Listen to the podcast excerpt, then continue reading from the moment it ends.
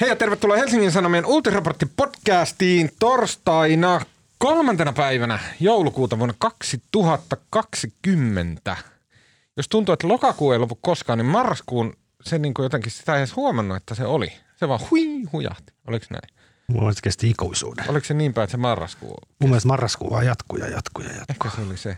Ehkä mä sekoilen. Mä oon koko ajan odottanut, että milloin alkaa semmoinen yleinen sekoilu politiikassa ja muuta. Mä oon edelleenkin vakuuttunut siitä, että siis viime joulukuussa, vuosi sitten erosi Antti Rinteen hallitus, eikö niin? Tasan vuosi. Kyllä. Tasan vuosi sitten, muistatteko? Ja silloin muuten, siis mä edelleenkin uskon siihen Anna Kontulan teoriaan, että tätä selittää kaamosmasennus kaikkein parhaiten. No muistatteko, mistä se edes johtui se ero? Joka tapauksessa mä itsekin huomaan, musta, posti ja tää bla bla bla. niin, mä itsekin huomaan, että musta työpaikalla niin alkaa semmoinen ihmeinen kähinä ja riitely ja muu just joulukuussa. Mutta mikä onnenpotku, että Antti Rinne erosi ja saatiin ihana Sanna Marin hänen tilalleen. Terve vaan Antti, joka kuuluu siis meidän kuulijakuntaan. Tätä ei väitäisi. Antti Rinne ei varmaan tiedä mikään podcast. Mm, tota, mutta hän on mun mielestä äärettömän lutunen tyyppi. Mihin mä jäin? Niin, että täällä nämä äänet, joita kuulitte ympärillänne, ovat Marja Manner, joka toivoo Antti Rinteen tota, kaamosmasennus, tota, et, ei toivonut, mutta niin kuin analysoi tilannetta kaamosmasennuksella. Hän on Marja Manner, tota, ä, tota, Helsingin Sanomien sunnuntailiitteen toimittaja. Hei Marja. Hei Tuomas ja Marko. Ja tota, ä, Marko, johon Marja tuossa viittasi, on semmoinen ihminen kuin Marko Junkkari, politiikan toimittaja Helsingin Sanomissa. Tai sunnuntailiittäjä toimittaja. Kummat sä, kumpi sun mielestä sisältää enemmän prestiisiä? Koska sitä tässä No, kun mä aina ihmettelen, miksi kun mä olen samassa toimituksessa Marian kanssa, niin miksi sä esittelet Marian sunnuntai-toimituksen, sunnuntailiitteen toimittajana ja mut politiikan toimittaja? Mun mielestä Helsingin Sanomissa on läpi sen historian, ja mä miellän, että Helsingin Sanomien historia alkaa noin vuodesta 2006, jolloin minä tulin talon töihin. Niin tota, läpi sen historia Helsingin Sanomissa on ollut yksi semmoinen the politiikan toimittaja, joka ennen sinua oli Unto Hämäläinen. Ja sä oot vähän niin kuin unski. Sen takia mä en esittele sua jonain geneerisenä sunnuntailiitteen läpäläätoimittajana, vaan the politiikan toimittaja Marko Junkkari. Eikö olekin näin? Marja voi sanoa, koska Marjalla ei tässä tarve kainastella. On sitä paitsi, Eikö jos, näin? vaikka me kuinka täällä ajatellaan, että sunnuntai-toimitus on hienoa feature-kerrontaa ja syvällistä journalismia, niin toisinaan kun olen kertonut tutuille, että olen sunnuntaisivuilla töissä, niin multa on joskus kysytty, että mitä sitten teet niinä muina päivinä. Tämän viikon podcastissa keskustellaan äh, kokoomuksesta ja pian ehkä ex-puheenjohtajasta Petteri Orposta, jonka tilanne näyttää sitä huonommalta, mitä enemmän mediatalot julkaisevat kannatusmittauksia aikana, jolloin perussuomalaiset yksinään dominoivat oppositiotoimintaa. Ja SDPn puheenjohtaja Sanna Marin näyttäytyy enemmän valtionpäämieheltä kuin Orpo, Lepomäki ja Häkkänen yhteensä. Mä oikeasti sotkeudun tähän maskiin, tällä on ihan älyttömän vaikea puhua. Ja pahoittelut siis äh, kaikille kuulijoille. Täällä on tämä maskirapina. Se johtuu maskeista. Emme mahdollisesti mitään. Ja myös keskustelemme koronarokotteista, joista ensimmäinen Pfizerin kehittämä äh, piikitetään Britteihin ensi viikolla ehkä jopa. Äh, mikä on Suomessa rokotustilanne? Miten tästä edetään? Äh, mitä kaikkea tästä pitäisi ajatella? Äh, Marja Manner kertoo meille valtavia viisauksia? Aiheeseen liittyen. Mä nyt vaan lupaan sun puolesta kaiken näköistä. Ja vielä keskustelemme Helsingin Sanomissa viime sunnuntaina julkaistusta Vill, näyttelijä Ville Virtasen haastattelusta, äh, joka oli äh, erittäin jotenkin syvällinen ja hieno kurkistus jonkunnäköiseen suomalaiseen niin kuin, semmoiseen miesrooliin, sanotaan näin, miesarkkityyppiin, jonka ää, pikaista kuolemaa toivoisimme pian. Miesarkkityyppi ei ollut siis Ville Virtanen, vaan hän puhui tästä miesarkkityypistä. Puhutaan siitä MeToosta ja kaikesta muusta. Lopuksi vielä hyviä keskustelun aiheita pitkien epämukavien hiljaisuuksien varalle.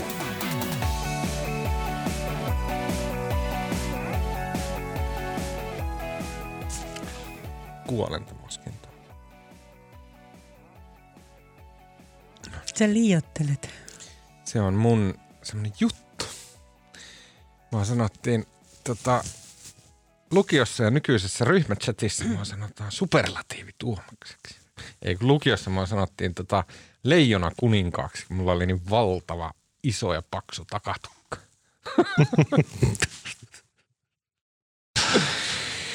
Okei, perussuomalaiset on noussut SDPn ohi Suomen suosituimmaksi puolueeksi Ylen tuoreessa kannatusmittauksessa. Kaikki muutokset mahtuu virhemarginaalien sisään. Heti sanon tästä tämän alkuun sen, eli kaikki mistä seuraavat puoli tuntia puhutaan täyttä paskaa ää, ja enemmän heijastaa sitä, että mitä me itse niinku fiilistellään, että mikä on, ei vaatiskaan.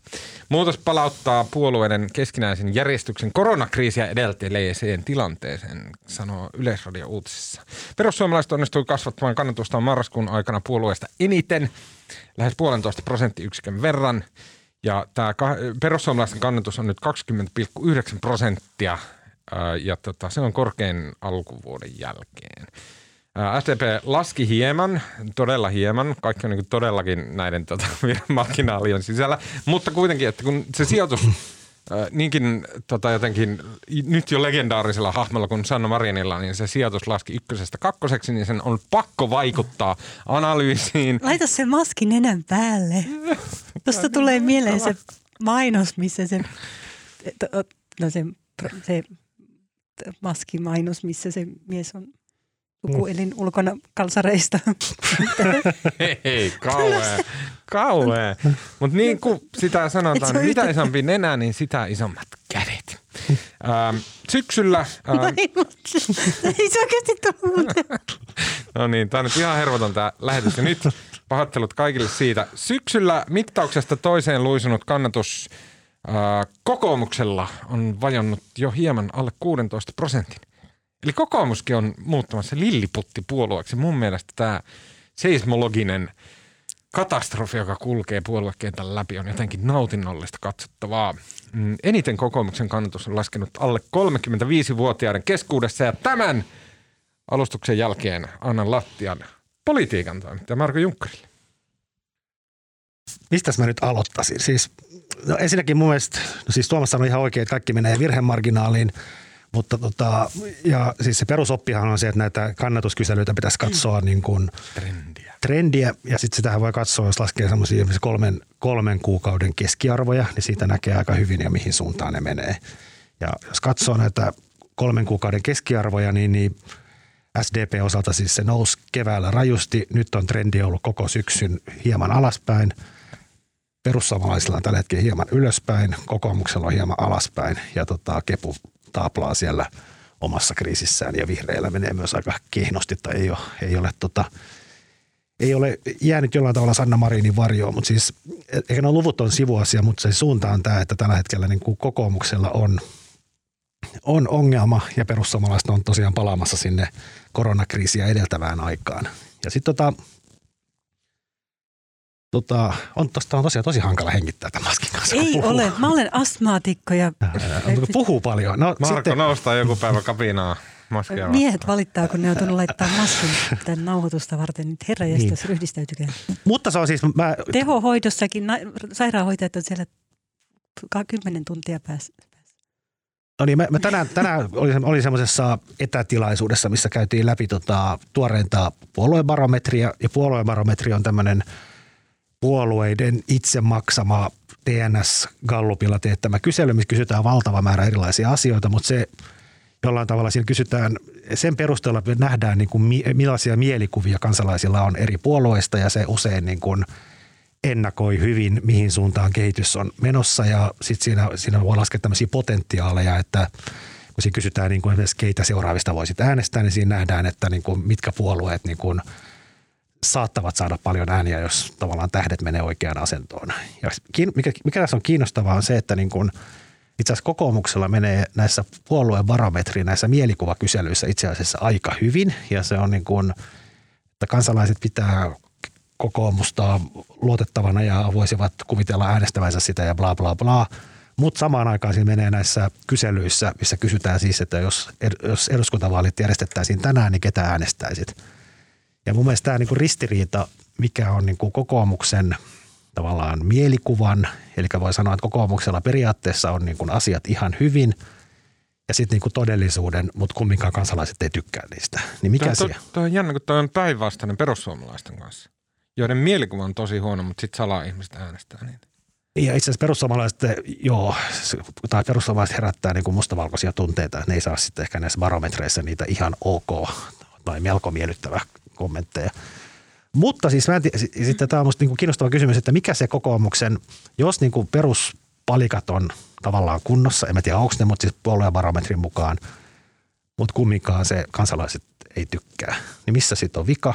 Ja ainut mitä mä keksin on tällä hetkellä, kyllä se on varmaan jonkinlainen jotkut henkilökysymykset. Ja varmaankin se on Petteri Orpo. Mm. Eikö se aina mene, niin se menee huonosti tai hyvin, niin viime kädessä se henki löytyy johtaja. Mutta siis, kysymys on siis siitä, että kokoomus ei herätä riittävästi innostusta. Että nekään, jotka ajattelee, että se on ihan ok ja voisi kuvitella niin, että Joo, ja siis niitä lasketaan, siis niitä kysymyksiä, missä puoluebarometrissa on valtavan paljon. Siinä kysytään, ketkä ovat uskottavia taloudenpitäjiä, mm. missä kokoomus aina pärjää ja eri, erityyppisiä tällaisia, mutta siinä siis kokoomus on, ei, ei siellä ole tapahtunut ainakaan mitään pudotusta, siellä kokoomus voi ihan hyvin. Ja mistä tämä sitten tämä akuutti tavallaan kannatusliukuma johtuu, niin, niin mä en osaa siihen oikein vastata. Ja näähän on, esimerkiksi tuota, miettii kokoomuksen, niillä oli syksyllä tämä maski, tuota Krista Kiurun luottamusäänestys ja mas, mas, maskihärdelli, niin se ei selvästikään, kansalaiset ei tykännyt koska se jotenkin kuulosti semmoiselta pikkunäppärältä politikoinnilta, tai mm. näin ainakin ehkä uskaltaa jälkikäteen sanoa. Ja kaikki maskijutut on Twitterin ulkopuolella ihan paskaa ihmisten mielestä. Ja sitten tota mä niinku, ja sitten toisaalta eihän Petteri Orpo ole tehnyt mitään virheitä, niin kuin ainakaan pysty lonkalta heittämään yhtään, missä hän nyt olisi varsinaisesti mukannut. Mutta siis on jotenkin niin kuin, jos muistelee Petteri Orpoa vaikka siis valtiovarainministerinä, viime kaudella, niin, niin sitten kyllähän niin TV-keskusteluissa hän oli jotenkin valtioministerimäinen. Ja jotenkin se salkku toi sen uskottavuuden. Ja mä en tiedä, onko tämä sitten se, että media nykyään kuluttaa kaikki niin nopeasti loppuun, että Petteri Orpo tuntuu vähän tylsältä tällä hetkellä. Vai onko se se, että niin ilman sitä ministerisalkkua, niin Petteri Orpo tavallaan menettää sen sädekkeen? Niin. Mutta onko myös niin, siis jos äänestäjäkunta jakautuu entistä enemmän konservatiiveihin ja liberaaleihin, niin kokoomus tavallaan häviää tässä pelissä niitä konservatiiviääniä persuille ja liberaalien ääniä vihreille, että se ei jotenkin niin kuin onnistu samaan aikaan miellyttämään. Näin mä tulkitsin jotain noita uutisia. Näin se voi, ehkä, näin se voi ehkä olla, mutta mä luulen, että siis... Että, on, että niiden on hankala niin kuin miellyttää niitä Sekin, sekin voi olla, mutta kun nämäkin, siis eihän tästä kuin ihan pikkuhetki, kun puhuttiin tästä vihreiden ja perussuomalaisten välisestä polarisaatiosta ja miten he on ne kaksi napaa, mutta sitten ei vihreästä kuulunut nyt vuoteen yhtään mitään. Se on on totta. Ne on hävinnyt aivan kartalta. No, on hävinnyt täysin kartalta. Ja, tota, mulla, mulla on teoria. Aina mä sanon vielä tähän väliin yhden jutun. Siis mä luulen, että se niin kuin, vaikka nyt ei saisi politiikkaa niin kauheasti henkilöidä, mutta kyllä siis henkilöityy puheenjohtajiin ja jotenkin se – mutta Petteri Orpossa ei ole mitään jännittävää. Sitä kysytään välillä, että kenen kanssa kansalaiset haluaisi lähteä kaljalle. Mä en tiedä, kuinka moni haluaa lähteä Petteri Orpon kanssa kaljalle. Siis miet, miettii niin kuin Sanna Marinia, Tuomas ei mistään muusta vauhkoakaan kuin Sanna Marinista. tai Jussi halla jos on jotain jännittävää, jos on niin kuin jotain kiinnostavaa. Mutta Petteri Orpo on niin kuin, jos jännittää mitä hän tekee, niin sitten viittaa, että kävi ulkoiluttamassa koiraa. Mm. Niin, niin se on niin kuin se... Niin kuin, Siinä ei ole mitään jännitystä. Siinä ei ole mitään. Hän on tavallinen suomalainen 50, mikä on paras ikä, 50 mies. Anteeksi, jos mä muuten Mut pilkasin sun hengitysvaikeuksia. Sen maskin kanssa kestää vähän aikaa tuo, tuo ei voi pitää, siis niin kuin, joo toi kuulostaa loogiselta sinänsä, teille. mutta koska Suomessa on ollut niin kuin sinänsä aika suosittu pääministeri nimeltä Matti Vanhanen, niin toi ei niin kuin pidä paikkaansa. Ei suomalaisilla ole ongelmaa sen kanssa, jos joku on niin kuin harmaa ja tylsä. Mä väitän, että... Mutta eihän ta- Matti ollut harmaa ja tylsä. Se tuli kaikkea no, ei, kaikkea muuta. Siis eihän se aiheutti kumminkin skandaaleita. Mutta, ja oli niin kuin, no, oli se, kiin, mutta se kiinnostavuus tuli tavallaan just siitä ristiriidasta, että hän oli niin harmaa ja sitten kuitenkin niin kuin oli kaikkea Kyllä. sellaista siis, Mä väitän, että suomalaisilla ei ole ongelmaa semmoisen niin harmaan maltillisen ja niin kuin kivan kivan setämiehen kanssa. Semmoisen, kaikki me tykätään semmoista niin iskähahmoista mm. näin. Mutta mä väitän, että Orpo ja sitä kautta kokoomus – niin ne häviää kilpailuasetelmassa, koska kilpailuasetelma varsinaisesti on se, että Orpo käyttäytyy ja pyrkii käyttäytymään kuin hän olisi valtionpäämies. Ja tällä hetkellä valtionpäämiehen tontti on niin, niin magneettisesti varattu Marinille, jolla on semmoinen niin kuin, niin kuin kosminen tähtiyhteys tota, Voguen kanssa muualle, että Orpo häviää tämän kisan, johon hän itse mielellään – niin kuin asettuisi. Hänen, niin kuin, hänen puhetapansakin ha- havittelee semmoista niin kuin tietyn näköistä niin kuin arvo, arvokkuutta ja tämmöistä. Sen kisan se häviää heti satanolla, koska Orpo ei voi olla ilman paitaa Voguen kannassa. Ja sitten, sitten tota, ää, sen takia kokoomus niin kuin häviää sen koko taistelun, koska se on niin paljon kuitenkin Suomessa Petteri Orpo varassa, koska eihän kukaan niin kuin mitään muuta seuraa kuin näitä puheenjohtajia. Niin, mutta ei sitä pitää muistaa, että ei sitä ole vi- viisi vuotta, kun nyt tulee kauhean seksistinen kommentti, mutta tota, kun Eeva-lehdessä valittiin Petteri Orpo Suomen seksikkäimmäksi mieheksi. Senkin mä olin unohtanut. Yes, mutta, Niin. mutta, mutta niin, koko, se on, mutta 75-vuotiaiden mielestä Suomen mutta, ehkä, mutta siis valta on seksikästä. Mä ajattelen, että ehkä se osittain, ja siis tämä voi sanoa kuka tahansa menestynyt mies. Mutta siis ihan aidosti oikeasti mun mielestä kyse on siitä, että Orpon niin kuin, ö, sen viestintästrategia on väärä, koska sen viestintästrategia ja sen niin kuin henkilökohtaisen politiikka imagon, mihin se tähtää, niin se tähtää tekemään itsestään pääministeriä. Se jopa tähtää tekemään itsestään presidenttiä, semmoinen niin kuin hyvin arvokas ja semmoinen niin kuin vakaa ja näin. Niin kuin sen kuulee sen äänestä asti, että tähän se tähtää. Mutta se paikka on nyt sulettu. Ja siis hän on oppositiossa. Niin, ja jollain tapaa musta on koko ajan näyttänyt siltä, että kokoomus, että sillä on ollut vaikea tehdä oppositiopolitiikkaa oltua niin pitkään vallankahvassa. En mäkään- Kokoomus. Niin. Joo. Se Joo. pitää, se pitää paikkaansa. Siis sehän, on- jos miettii kokoomusta, niin sehän on niin kuin valtionhoitajapuolue on ollut sieltä vuodesta tota 79 yhtä pätkää vaille niin kuin aina hallituksessa ja näin. Mutta siis mun mielestä tämä on niin kuin siinä mielessä kokoomukselle hankalaa. Ja kyllä mä luulen, että tässä vaikuttaa myös sekin, että niin kuin ihmiset kyllästyy nykyään. Jotenkin nämä, näissä kannatuskyselyissä heilahdukset on rajuja ja ihmiset kyllästyy tiettyihin poliitikkoihin tosi nopeasti, mutta siinä mielessä on kokoomukselle hankalaa, että tavallaan sen Petteri Orpon niin kuin uudelleen brändääminen taas jännittäväksi on niin kuin kyllä tosi vaikeaa. En mä tiedä, miten kokoomus pystyy sen tekemään. Mutta saan ottaa sitten toisen pointin, mikä tuli tavallaan tuosta Gallupista ja, tai tuosta Ylen kyselystä ja muutenkin liittyen tota, mun mielestä SDPhen. Tota, ää, olen puhunut, puhunut eräiden hallituspuolueiden edustajien kanssa, muiden kuin demareiden, ja ne on niin kuin aivan totaalisen kypsiä tässä, tällä kertaa, tällä hetkellä vaihteeksi demareihin ja Sanna Mariniin. Ja tähän niin kuin tavallaan konkretisoitu siinä viikko sitten, viime perjantaina, kun tota, sekä Yle että Hesari uutisoi, osasivat tehdä tietopyynnön Sanna Marinin ja. Martti Hetemäen välisestä sähköpostikirjeenvaihdosta. Niin kuin missä- miten vaikea meidän oli kirjoittaa sinne meidän juttu, että Yle ehti ensin. Se oli, niin, se oli niin, sitä ei pystynyt kirjoittamaan. Siellä jossain niin kuin rivillä 804 oli mainitsi, myös Yle kertoi tässä pari tuntia aiemmin tänne. Kyllä.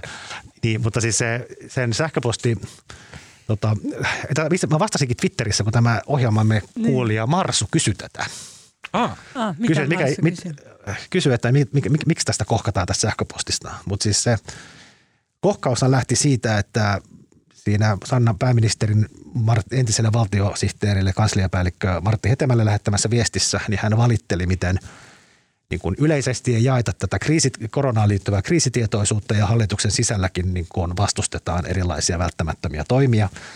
Ja sehän ei ollut sattumaa, että SDP halusi tämän viestin niin kuin julki. Kyllä. Ja tässä on kiinnostavaa tämä on niin kuin siinä mielessä, että niin kuin Demarit, joka oli tuomittu tavallaan tuhoon tuomittu puolue vielä vuosi sitten, jonka kannatus on ollut siellä niin kuin, vaikka olikin suurin puolue, mutta siitä huolimatta niin on ollut ikuisia ja jatkuvia kannatusongelmia. Mutta Sanna Marinin johdolla korona-aikaan, niin se kannatus pomppasi sinne, oliko se parhaimmillaan jotain 23 vai mitä se oli. Ja tota, aivan ennennäkemätöntä, tai vi, vi, kymmenen vuoteen demareilla nähty tällaista niin kuin innostusta ja ka- kannatusnousua. Ja sehän johtui pitkälle siitä, niin kuin on miljoona kertaa sanottu, että kun tulee iso globaali kansallinen kriisi, niin ihmiset kerääntyy sinne lipun ympärille ja kannattaa pääministeriä ja toivoo, että sitä jotenkin hänen johdollaan selvittäisiin. Ja myös se, että Sanna Marin hän oli, oli niin hyvä niissä infoissa ja oli, veti, hoiti sitä kriisin niin kuin tavallaan kommunikoimista tosi taitavasti. ja superkaunis. Ja tota, sitten ongelmahan on se, että sitten kun tavallaan nyt kriisi on jatkunut mitä yhdeksän kuukautta, niin, tota, A, ihmiset kyllästyy koko koronaan ja sitten se semmoinen alun ihastus siitä, että onpas, että vetäpäs toi hyvin niitä infoja, niin ei se enää samalla tavalla pure. Ja nyt niin kun mitä pitemmälle tämä, pidemmälle tämä kriisi on mennyt, niin demarit yhä tiukemmin koittaa tavallaan toistaa sen. Totta kai Sanna Marin ja Krista Kiuru on oikeasti huolissaan koronaviruksesta ja näin, en puhu siitä. Mutta ne myös tietää, että se on niin kuin sille puolueelle hyödyllistä, että SDP profiloituu ennen kaikkea niin kuin tiukkana koronakriisin hoitajana. Mä ajattelin ja, tota eilen, kun Krista Kiuru, sori, oliko Mä sanon vielä loppuun sitä muita hallituspuolueita on tainnut ottaa niin rajattomasti päähän. Että ensinnäkin se, että pääministeri tuntuu vain ja ainoastaan, ainoastaan keskittyvän koronakriisin hoitoon. Sillä nyt olisi muutakin tekemistä. Täällä on taloutta ja ties mitä ja hallituksen johtamista, mutta Sanna Marinista on tullut niin tämmöinen toinen peruspalveluministeri. Meillä on niin kuin Krista Kiuru ja Sanna Marin keskittyy koronakriisiin, koska ne on huolissaan, mutta myös sen takia, koska se on taktisesti SDPlle hyvä. Ja tässä demareiden taktiikassa on vaan se riski, että, että, tota, että jos tämä riistäytyy nyt kunnolla käsistä, tämä kriisi, niin kyllähän sitten taas se syyttävä katse osuu sinne demareihin. Mutta eikö tuo just tarkoita, että se oli sillä hetkellä, kun tuli ensimmäistä 94 prosenttisesti toimivat rokotetiedot, niin sillä hetkellä oli päivän selvää, että demareiden kannattaa puskea tällä tavalla loppuun asti. Tämä loppuu, tämä koko paska ohi ensi kesänä. Tämä tulee meneen täysin Sanna Marinin taskuun, että hän yksinään hoisi, keksi rokotteet ja vähän niin kuin Angela Merkelin tapaan luki itsensä kemian tohtoriksi ja kehitti nämä niin RNA-molekyylit sinne ja näin. Ja tämä tulee menemään täysin SDPn piikkiin, siis hyvällä tavalla niiden piikkiin, koska tämä tulee olemaan ohi. Sillä, sillä hetkellä, kun rokote tuli, niin tämä oli niin kuin SDPn keini. Joo, mutta tässä on myös se, mä päästän Maria sanoa vielä tänne, että onhan se ongelma se, että kyllähän tämä nyt jatkuu, tuli rokote tai ei, niin ennen kuin suomalaiset on saatu rokotettua, niin kyllähän tämä kestää, tästä talvesta tulee vääjäämättä tosi vaikea. Ja kyllähän nyt demarit tällä sähköpostivuodollakin nyt tavallaan viestitti sitä, että kyllä he, mutta kun muut ei. Niin. Nyt, Anteeksi, että mä sanoin game äsken. Tuomas, sun pitää se rautalanka niin kuin painaa siihen nenää vasten. Onkin. No niin, nyt sano. Sori, mä paasasin liian pitkään. Ei, se oli kiinnostava. Ö, mun, mulla oli yksi pointti, joka melkein muistan, ja se oli yksi kysymys. Ja se pointti oli siis se, että tuli mieleen aivan toi sama, kun kuunteli Krista Kiurua eilen näistä ravintolarajoituksista, joita nyt määrättiin uusia. Nyt on tulossa järeä paketti. No samaan aikaan ne on rajoituksia, joiden myötä tosi moni ihminen menettää toimeentulonsa ja elantonsa.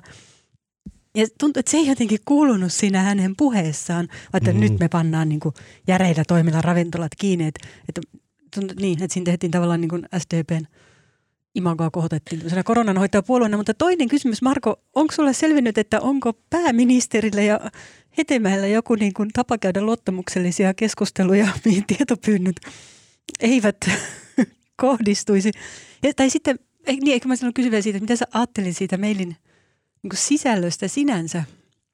Mua hämmensi siinä joten, joku siinä niin kuin Marinin, oli kiinnostavaa lukea Hetemäen niitä niin kuin etenkin verrattuna hänen niin kuin keväiseen, raport, keväiseen raporttiinsa ja niin edelleen. Hetemäen viestistä tuli se ollut, että hänen, niin kuin Suomi on nyt siis ollut myöhässä, että olisi pitänyt jo aikaisemmin toimia. Mutta sitten siinä Marinin viestissä mua jotenkin häkellytti – joku siinä sävyssä, että olen syvästi turhautunut. Hän on kuitenkin niin kuin pääministeri ja sitten hän valittelee, että kun ei tässä mitään voi tehdä. Se oli täys performanssi niin se koko Niin kuin sitten tuli vähän sellainen vaikutelma, että ihan kun – se olisi jotenkin siis niin. ihan niin kuin hän olisi kirjoittanut siihen jo tiettyjä sävyjä tietäen, että nämä näyttää sitten aika hyvältä, kun mä vuodan nämä jollekin parille toimittajalle. Niitähän ei siis vuodettu, vaan se oli tietopyyntö. Että niin, mutta joku, joku varmaan oli käynyt vähän vink vink, että hei kannattaa Pitää nyt sanoa, että me ei, me ei kukaan tiedä, tiedä miten tämä prosessi on mennyt. Mutta siltä se näyttää, koska en mä, en ota nyt sattumalta kaksi että ju, juuri pyydä. Mutta siis toihan on oikein klassinen politiikan operaatio ja demarit yleensä ei ole kauhean hyviä näistä. Nämä on yleensä ollut no niin ei, kun... sehän tässä hämmentääkin. mutta tämähän onnistui, niin kuin, tämähän oli, tämähän oli tavallaan niin kuin, onnistui loistavasti, mutta toisaalta tämä niin, kuin niin läpinäkyvä. Mä haluan kysyä vielä äh, tota, perussuomalaisista. Tutkija Emilia Palonen sanoi Ylellä, että kokoomuksen ongelma on tavallaan se, että he on peesannut perussuomalaisia. Ja tota, he on niin tällä peesauksella pyrkinyt just tähän, mistä sä Maria sanoit, että kun on tapahtunut tämä niin polarisoituminen niiden napojen ympärille ja tavallaan persut on sitten päätynyt ykköspuolueeksi konservatiivihenkisille ihmisille ja kokoomus on tavallaan joutunut siinä mielessä vähän kodittomaksi. Ja se, sitten tätä ongelmaa kokoomus on yrittänyt ratkoa peesaamalla persuja, mikä ei ole sitten kokoomusta auttanut yhtään, vaan se on vaan legitimoinut persujen niin kuin, ää, aihepiirit ja tavat puhua ja, ja niin kuin, niin kuin tämän tavallaan maahanmuuttokriittisen politiikan ja muun. Ää, mun mielestä oli ihan hyvä analyysi Emilia Paloselta. Ää, mutta mun varsinainen jotenkin kysymys on sitten se, että jos, jos me pystytään selittämään jonkun verran sitä, että okei, mikä heiluttaa SDPtä, niin mikä sitten taas vie persut takaisin siihen ykköseksi koronan jälkeen? Se oli Jussi halla analyysi ja sitten ää, tota, mun mielestä muutkin jotkut kommentaattorit sanoivat, että, että tässä on kyse siitä, että nyt palataan niin pre-korona-asetelmiin. Miksi perussuomalaiset kuuluu koronan ulkopuolella ykköspuolueeksi Suomessa? No se on, se on hyvä kysymys, mutta se on, kyllähän perussuomalaiset, Jussi halla on taitava puheenjohtaja, perussuomalaisten tota, maassa on 20 prosenttia ihmisiä, jotka on tavallaan tyytymättömiä, sanotaan lainausmerkeissä eliitin touhuihin. Perussuomalaisten viesti niin kuin resonoi siellä hyvin. Ja kyllähän ne on niin kuin, tavallaan tosi taitavasti pystyy hyödyntämään teemoja, niin kuin vaikka tämä EUn, EUn koronatukipaketti, jotka niin kuin herättää kansan syvissä rimeissä niin kuin ihan aiheellistakin närkästystä. Marko, miten tulkitset uutissuomalaisen puheenjohtajakyselyä? Tämä oli minusta kiinnostava politiikan tutkija Johanna Vuorelma Twitterissä kirjoitti siitä, että, että niin Halla-aholla vaikuttaa olevan korkea suosio suurituloisten joukossa. Mutta siis tässä on kysytty siis, että kuinka onnistuneena pitää puheenjohtajan toimintaa. Että tässä on, kuka puheenjohtaja on onnistunut parhaiten tehtävässä. Tästä on mun on vähän vaikea tulkita, että on, onko kyse siitä, että pitä, niin kuin voisi ajatella, että halla on onnistunut, koska hän on onnistunut kasvattaa puolueensa kannatusta, vaikka jakaisi niitä käsityksiä, mutta sitten mitä ilmeisemmin nämä tulokset vaikuttavat olevan niin kuitenkin linjassa sen puoluekannan kanssa, jolloin voisi ajatella niin, että ihmiset myös niin kuin ikään kuin pitää sitä politiikan sisältöä hyvänä. Niin, tässä on minusta kiinnostava sellainen, kun me helposti jotenkin oletetaan, että perussuomalaisten kannatus tulee jostain niin kuin eliitin vastaisuudesta ja kansan syvistä riveistä. Tämä antaisi ymmärtää vähän Joo, tuossa olet oikein. Ehkä se eliitti tarkoittaa tämmöistä niin kuin poliittista eliittiä tai sitä porukkaa, joka on niin kuin tätä maata pyörittänyt iät ja ajat. Ja onhan se niin kuin, yksi mikä minusta on myös kiinnostavaa, mitä nyt, niin kuin, mitä nyt vasemmistopuolueet erityisesti on aina kun avaa telkkarin ja katsoo tota eduskunnan kyselytuntia, niin, niin sieltä tulee joka kerta ainakin viisi kertaa se, että vasemmisto sanoo, että perussuomalaiset on muuttunut oikeistopuolueeksi, tekee ajaa oikeistolaista talouspolitiikkaa ja on ajanut kokoomuksesta ohi oikealta ja näin edespäin. Ja kyllähän niin kuin heillä on ollut niin kuin heidän talouspoliittiset linjat, jotka on aina ollut vähän hähmäisiä, niin kyllähän ne on niin kuin, ehkä niistä Timo Soinin ajoista niin on ehkä menty oikealle. Mutta en mä tiedä, onko toikaan nyt niin kuin, selittääkö toi sitä, miksi niin kuin hyvätuloiset jos hyvätuloiset useammin kannattavat tiukkaa tai tämmöistä oikeistolaista talouspolitiikkaa. Mä en tiedä, onko sekään selitys, koska samalla tavalla, jos miettii Trumpia, niin kyllähän niin kuin Trumpin talouspolitiikka oli, ainakin jos oikeistolaisena pidetään sitä, että suositaan veronalennuksilla kaikkein rikkaimpia ja näin edespäin, niin kyllähän se ajoi erittäin niin kuin oikeistolaista politiikkaa, joka ei juuri, juurikaan hyödyntänyt pieniä ja keskituloisia, mutta siitä huolimatta hänen kannatuksensa löytyy pieniä ja keskituloisista. sinänsä musta tämä populistipuolueelle ei välttämättä ole niin väliä, mitä se, mitä se ajaa. Minkä verran te uskotte, että enää perussuomalaisten suosissa on kyse näistä mamu-asioista? Mä kysyn just ennen tätä lähetystä esimerkiksi, meillä oli tämmöinen uutinen, jonka otsikko oli, että Kelan tuore tutkimus, maahanmuuttajat saivat viidesosan toimeentulotuista ja lähes 30 prosenttia työttömyysturvasta. Muuta väestöä yleisemmin maahanmuuttajat saivat erityisesti työttömyysturvaa, asumistukea ja perustoimeentuloa tukea. Eli, ja sitten siellä uutisessa luki, että tämä porukka on 6,6 prosenttia. Eli 6,6 prosenttia väestöstä vie 20 prosenttia toimeentulotuista ja 30 prosenttia työttömyysturvasta vie siis siinä mielessä, että tämä on varmasti semmoinen, mihin perussuomalaiset tarttuu ja pitää tätä epäoikeudenmukaisena.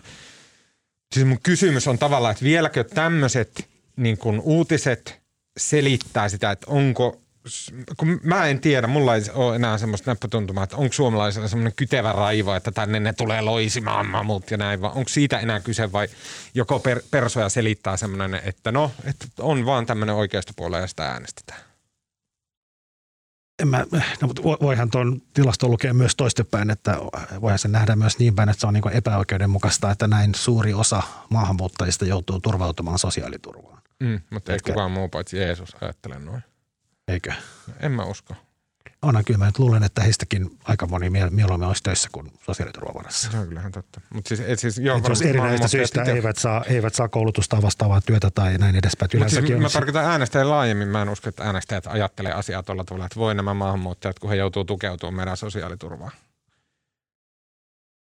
Niin, no mutta siis eihän, siis no Jussi halla on sama maahanmuuttajaviesti Mutta vieläkö se puree? Vieläkö koko se on ajan. niin se, no, nä, no näköjään, se, näköjään se puree ja sitten sehän tuli ennen viime eduskuntavaaleja tuli tämä EU-kortti, joka on siis aina ollut jossain määrin mukana, mutta entistä vahvempana ja kyllähän nyt näillä ja sitten tämä ilmastohömpötyksen vastustus, niin kyllähän nämä niin kuin, nämä on kauhean selkeitä teemoja, mitkä kyllä ne näköjään toimii, kun se taas nousi Ylen kyselyssä niin kuin ykköseksi. Ja siis kyllä musta näyttää siltä, että halla ja perussuomalaiset pitää, onko tämä jotenkin Nosta vähän. Ai, joo, anteeksi, se, mä se viilettää paidan pois, niin siis villapaidan pois, niin se- katosi jonnekin mikrofoni.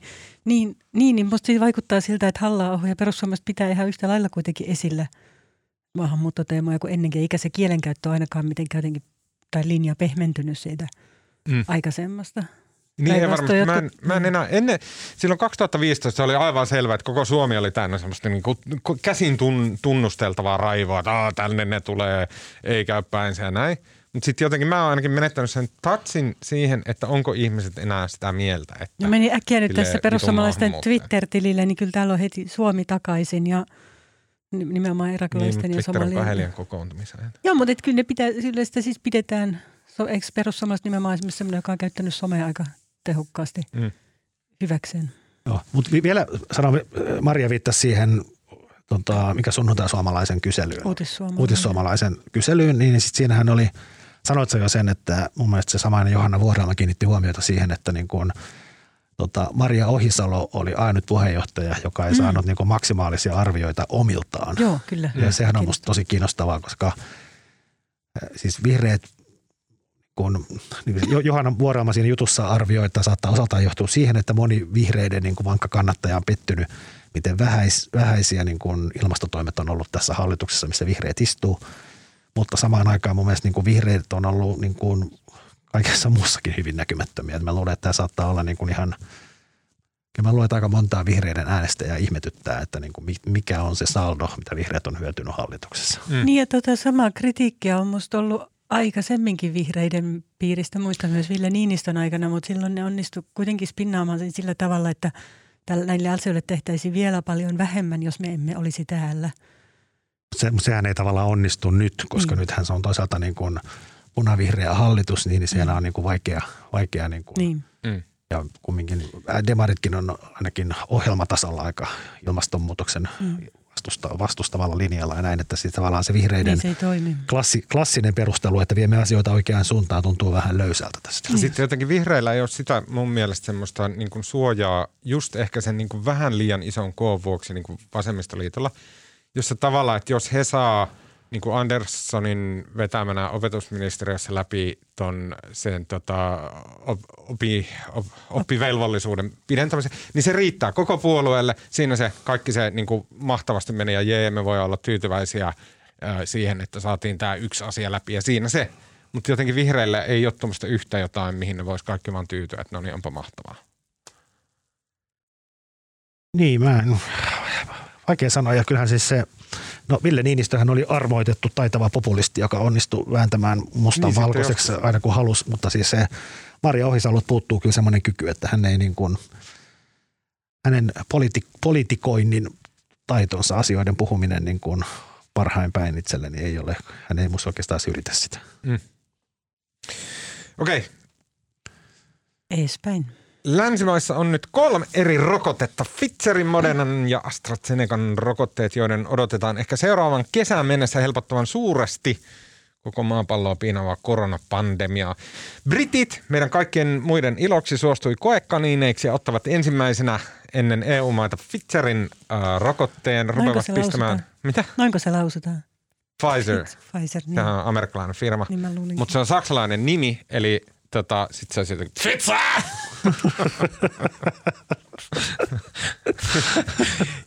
Jotenkin vähän tällainen, että äh, kukaan ei ole näistä asioista, näistä rokoteasioista eri mieltä.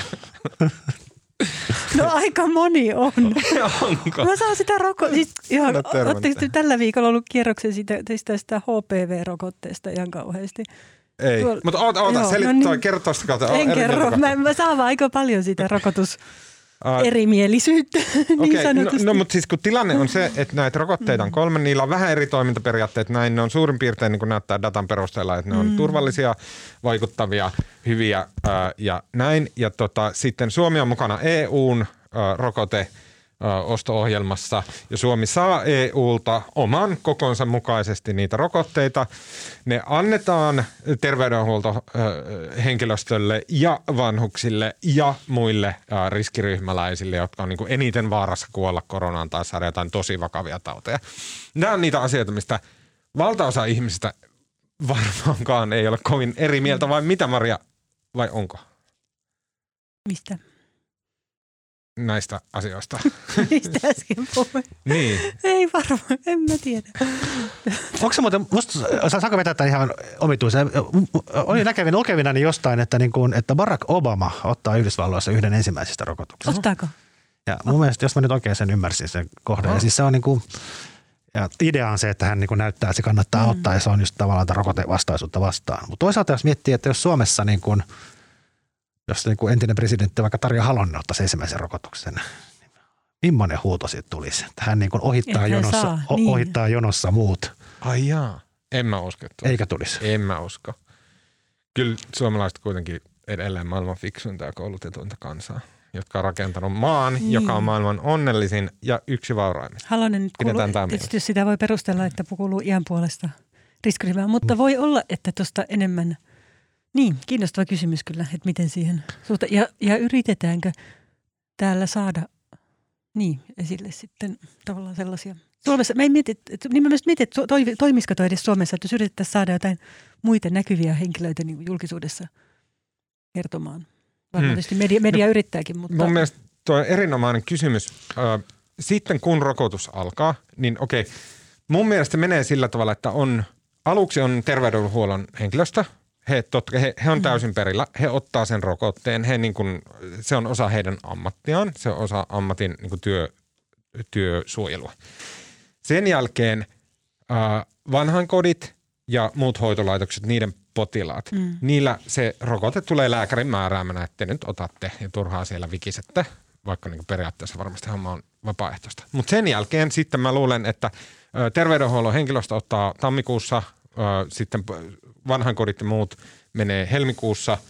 Maaliskuussa ruvetaan meneen sitten, sitten tavallaan, sitten ruvetaan keskustelemaan. Ja sitten esimerkiksi mitä, onko maahanmuuttajat semmoista, joille olisi perusteltua antaa sitä rokotetta mahdollisimman heti ja paljon, koska siellä ää, niin kuin hyvin paljon leviää tämä ää, tota, epidemia. Mä, mä tarkennan vielä, sen mä nyt vielä tsekkasin, että mä en puhunut höpöjä tuosta Barack Obamasta. Pitää paikkaansa, mä ottaa kolme entistä presidenttiä. Siis Obama, mm. George W. Bush ja Bill Clinton. Kaikki Aha. ottaa Joe vapaaehtoisesti. Biden ei voi ottaa, koska hän saattaisi hyvin todennäköisesti kuolla siihen. mitä? No se ei ihan, si- siinä kuitenkin tulee sellaisia niin kuin flunssan kaltaisia oireita 10 prosentille ihmisistä. Tulee. Hän ei välttämättä selviä siitä. Hän on, siis mä armastan häntä, hän on upea ihminen ja näin, mutta niin kuin, hän on hyvin, hyvin, hyvin hauraskuntoinen aina välillä. Eikö häneltä nyt nilkkaakin murtunut? Joo, nyt ei taida liittyä tähän mitenkään. Mun kysymys oli se, että siis mä oletan, että suomalaiset on sen verran tolkkuja, että niin tämä alkuvaihe menee läpi, mutta että se varsinainen keskustelu tulee siinä, kun ruvetaan siirtymään näistä riskiryhmistä muualle. Ja sitten esimerkiksi mun mielestä perusteltua voisi olla, että esimerkiksi maahanmuuttajataustaiset ihmiset, että he saisivat tämän rokotteen niin kuin, äh, korostetusti, ekana, koska heillä on niin kuin, maahanmuuttajaväestöön nähden, heillä on tosi paljon äh, koronatartuntoja. Ehkä. Onko se no. semmoinen, jossain vaiheessa me ruvetaan niin kuin repimään kansakuntaa palasiksi tänne. Meinaatko, että ihan kuka tahansa maahanmuuttaja, niin kuin riippuu, että jos Eikö se ole kumminkin enemmän pitäisi valita?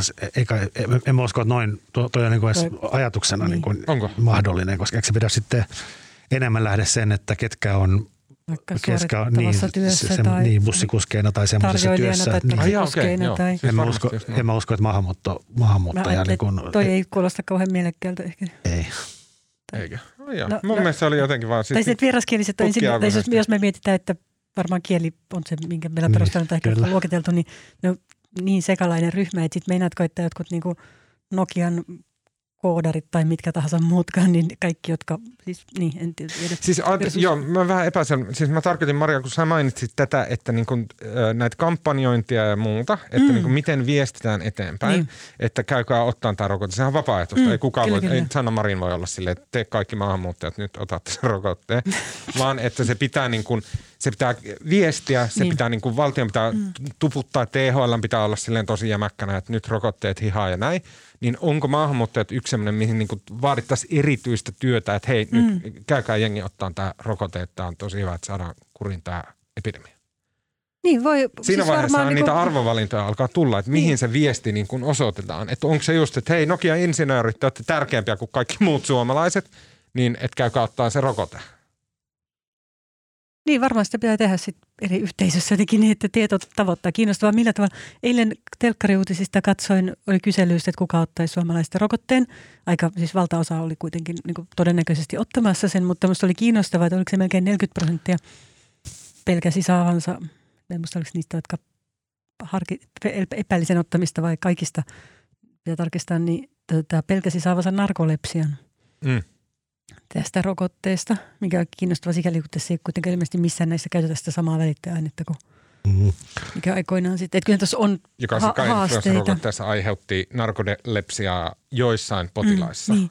Mutta kyllä mä samaan aikaan myös mietin, kun esimerkiksi THLn tyypit oli eilen uutisissa, että harvoin saadaan näin hyvää rokotetta. Niin mä ajattelin, että jotenkin niin kuin – kun tiedetään, että niin tosi esimerkiksi ne, niin sika-influenssarokotteen kohdalla, niin nämä harvinaiset sivuvaikutukset, harvinaiset sikäli, että ne kohdistuivat niin vain nuoriin ja lapsiin, eli tiettyä osa väestöstä, niin ne olisi vaatinut noin 300 000 tavallaan niin kuin, rokotustapausta, jotta ne olisi tullut esiin, niin, koska ne on niin harvinaisia. Tämä on ihan sairaan mielenkiintoista. Niin, ja silloin me tavallaan tiedetään, että vaikka nämä rokotteet on käynyt läpi normaalit tutkimusprosessit, niin jotkut kaikkein harvinaisimmat sivuvaikutukset saattaa tulla esiin vasta sitten, kun niitä on annettu tarpeeksi riittävän suurelle joukolle. Ja ne voi olla tosi vakavia ja ikäviäkin niin kuin sika-influenssan kohdalla. Mutta niin. todennäköisesti siinä vaiheessa, kun me muut päästään pohtimaan sitä, että meidän tarvitsee pohtia sitä, että ottaisinko rokotuksen vai en, niin tätä dataa on jo sen verran paljon, että harvinaisestikin sivuvaikutukset mm. olisi ollut selvillä, mutta silti mä vähän mietin, että niin kuin viestinnällisesti Musta on ehkä ongelmallista nyt julistaa, että harvoin tulee näin hyvää rokotusta, koska jos mm. ilmeneekin jotain ongelmia, niin siis, taas... Mun mielestä ne mittakaavat on tässä mm. jotenkin tosi olennaisia. Esimerkiksi Modernan äh, rokote, mm. jolla ei ole vielä sitä lupaa edes Englannissa, niin äh, heidän tota, heidän tota, mm, siinä rokotetutkimuksessa, vitsi kun mulla ei nyt just on lukuja tietenkään, se oli se noin alle sata koehenkilöä – mm. josta puolet oli kontrolliryhmää, ja mm. pu- eli tavallaan niin kuin, joilla ei ollut tätä rokotetta, mutta he eivät itse tienneet, että heillä ei ole sitä oikeaa rokotetta.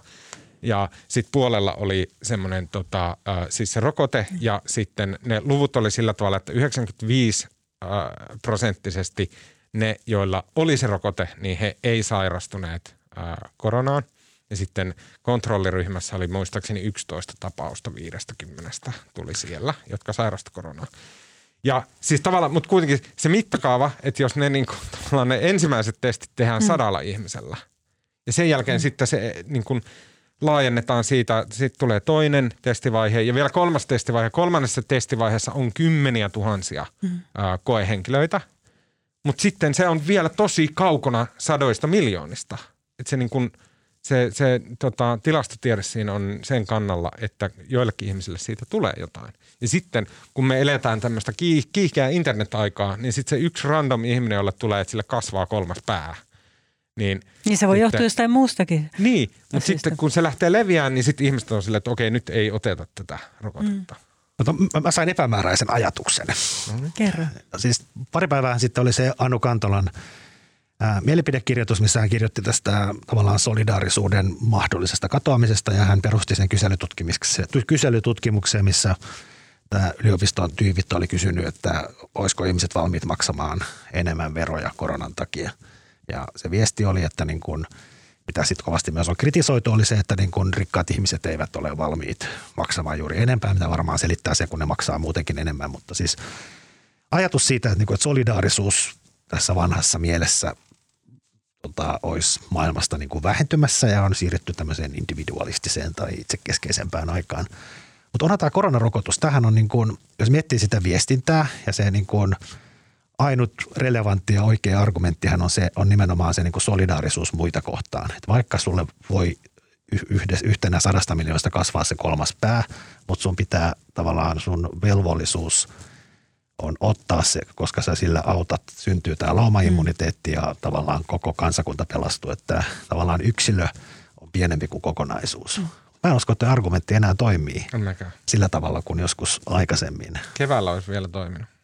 Ainakin se on musta kiinnostavaa, koska se, se, niin kuin, keväällä, niin. ja samahan käydään vaikka siinä HPV-rokotteessa, että kyllä siinäkin niin kuin, tota, Kertokaa tämä HPV, mä en tajua mistä puhutte edes. Siis tämä papi, human papillon, papilloomavirus, joka aiheuttaa esimerkiksi kohdunkaulon syöpää, mm. jota annetaan nykyään, ää, onko se 11-12-vuotiaille kansallisessa rokotusohjelmassa. Mm. Ja sitten siitä sen haitoista. Se on ollut kuitenkin, onko se siis ollut 2000 jotain luvulta asti, siis 2000-luvulta asti rokotusohjelmassa ja sen haitoista on aika paljon ainakin somessa tietoa. Ja tällä viikolla huomasin, että useat lääkärit ja HUS on ampunut näitä väitteitä ulos ja sitä alas ja sitä on siis Siis somessa Tutkien. tietoa kuulosti oksymoronilta. Niin, no mun, somessa, mun, mun mielestä mutta- käydään niin kuin joka syksy se annetaan koulussa sen ikäisille varmaan just näihin mm. aikoihin. Ja tota, sitten tämä vanhemmat taas virittää sen keskustelun ja sitten on annettu siis, Ja siis ne ei halua, että sitä annetaan. no ei kun siitä on olemassa siis, siitä on annettu niin kuin Siis- miljardille ihmiselle Ja maailmassa. sitä, sitä, on, ja sitä on annettu tosi Niin. paljon, sitä on tutkittu. Ja Sitten on tutkittu- myös aika paljon tutkimusta. On, mutta siinä on myös sitten joku hyvin, hyvin pieni osuus, niin siinä voi tulla jotain sivuvaikutuksia, voi tulla ilmeisesti aika vakaviakin. Mutta, mutta se on kuitenkin hyvin pieni se osuus. Mä en ole löytänyt Mutta sellaisia ne- tutkimuksia, missä ne niinku vakavat, tai ainakaan ne vakavat tosivuokset, mihin mä väittäisin, mä törmännyt, että ne olisi liitetty siihen rokotukseen, vaan sitten kun niitä on selvitetty, niin niitä on ollut myös kontrolliryhmässä. niin Okei. Se on hyvin mahdollista, mutta tämä so- somessa lähtee musta säännöllisin väliajoin liikkeelle tämä tämmöinen hyvin raju keskustelu tästä Joo. rokotteen varoista. Ja mä jollain Ai tapaa, mutta jännä, siis mä en ja mä en ole ihan varma, voiko sen kytkeä sen sikainfluenssa äh, tota, rokotusskandaaliin, mutta jollain, kyllä mä ajattelen, että sen vahingot, mitä se teki niin luottamukselle rokotuksiin, on ollut tosi suuri. Se vahinko, ja sama ajattelen, nytkin, että, että maailman mittakaavassa. Tai sama juttu, mitä vaikka siis, no me tiedetään just vaikka silloin, kun Osama Bin Laden tota, tapettiin, ilmeisesti niitä DNA-näytteitä sitten saatiin poliorokot, ne teeskenteli siis poliorokotuksen antajaa, ne tyypit. Ja se, mitä se teki poliorokotukselle, sen suosiolle ja siihen kohdistuvalle epäluulolle maailmassa oli vahingollista, niin niistä voi jäädä, jos tulee jotain ongelmia, niin siitä voi tulla tosi pitkäaikaisia seurauksia sitten, Mm. joka läikkyy muihinkin asioihin. Um, mä mietin sitä tässä yhteydessä, että onko tapahtunut tänä, tämän koronan aikana semmoinen niin sen hörhöilyn jotenkin semmoinen massiivinen lisääntyminen, mutta jotenkin, että se on mennyt vähän jotenkin kuitenkin pinnan alla, että sitä ei niin kuin, siitä ei keskusteltu. Ja sitten, että olisiko siihen jotain semmoista niin kuin järkevää tapaa reagoida. Mediassa niin on paljon puhuttu jostain fake newsista ja näin, mutta sekin on ollut jotenkin sille niin paskan tärkeää jauhamista median puolelta, jossa ollaan niin kuin, että, mm, että täällä ei kerrottu oikeita tilastotietoja Suomen Pankin valtion ennusteesta, fake news, näin, vaan, mutta sehän ei ole semmoista niin tosi hörhöilyä. Tosi hörhöily on silleen, että koko korona on niin salaliitto ja niin Sanna Marin yrittää nyt rokottaa meidät mikrosiruille ja näin. Ja mulla on niin semmoinen näppituntuma, että toi meininki on lisääntynyt tosi paljon. QAnonit ja, ja niin kuin, et, et, tavallaan, että se, se ei ole enää siellä niin kuin ihan semmoisten kajahtaneiden kahvipöydissä, vaan että se on vähän niin kuin nyt rupeaa olla joogaa ja sitten seuraavaksi on perheäidit, sitten sen jälkeen on traktorikuskit ja Perheäidit on jo, sori. ne on kajahtamisella Kaikki, kaikki perheenäidit. Kaikki perheäidit. niin. Niin. Mikä teidän fiilis on? Onko tämä niinku salaa levinnyt tämä tämmöinen niinku kajahtuneisuus? En mä sitten tiedä, mutta ainakin voisi maalaisjärjellä ajatella, että jos on tämmöinen iso globaali kriisi, niin se ehkä Mm. vauhdittaa tämän tyyppisiä ajatuksia. Niin. Saanko voit ehdottaa, että jät- jätetään meidän kolmas aihe ensi viikkoon? Oho, joo, aika hyvä. Miksi mä ootin sitä, mutta ei se Mäkin olin voidaan- sanonut kyllä puhua siitä. No puhutaanko? Mä ajattelin vaan siis Paljon tänään, kello on? Tänään kello on jo paljon ja tänään tuli tieto, että toi poliisi keskeyttää sen esitutkinnan Aku Louhin miehen St- siis osittain. Ja me ei, me, ei, me ei ole kukaan nähty sitä päätöstä. päätöstä ja musta olisi Mm. kiva jutella sitten, sit, kun tavallaan meillä olisi vähän Totta. sanottavaa asiasta. Niin, ei meidän piti puhua. Joo, totta, me sanottiin siinä alussa, mistä piti puhua. Niin. Mutta siis päätös kos- on siis poliisin päätös päättää.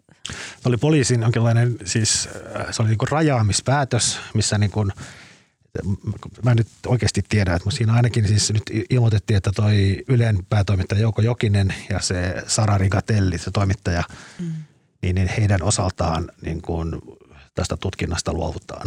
Joo. Mutta mä en tiedä, siis siinähän oli epäytynä muitakin, mä en tiedä, onko se muiden osa jatkuuko se käsit, ja mitä tämä tarkoittaa Mutta kokonaisuudessa. voitaisiko me puhua siitä, kun mun mielestä sen jutun oikeastaan tärkein kysymys, tai siis mua kiinnostaa eniten ne niin kuin tavallaan metakysymykset siinä. Jos ihan lyhyesti puhutaan siitä. No Ei puhutaan. puhuta näistä niin kuin oikeuskeisseistä, eikä yleistä eikä miitsuista. Okei, eli siis se, ja niin kuin ne, jotka äsken just tippu kärryiltä ihan totaalisesti, niin oli se, että kun meillä oli tar- tarkoitus puhua äh, Marko Junkkarin kirjo- kirjoittamasta aivan upeasta jutusta, jossa hän haastattelee näyttelijä Ville Virtasta.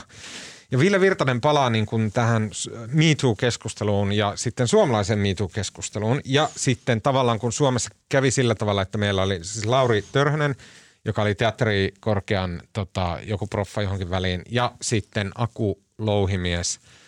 Niin kun heidät kaksi niin kun vahviitten linkitettiin tähän MeToo-keskusteluun. Tosin iso kysy- kysymys tavallaan on se, että oliko Aku Louhimiehen tapauksessa ollenkaan kyse mistään seksuaaliväritteistä, ei hänen mukaansa eikä niin kuin tavallaan munkaan mielestä ehkä näin ei ole.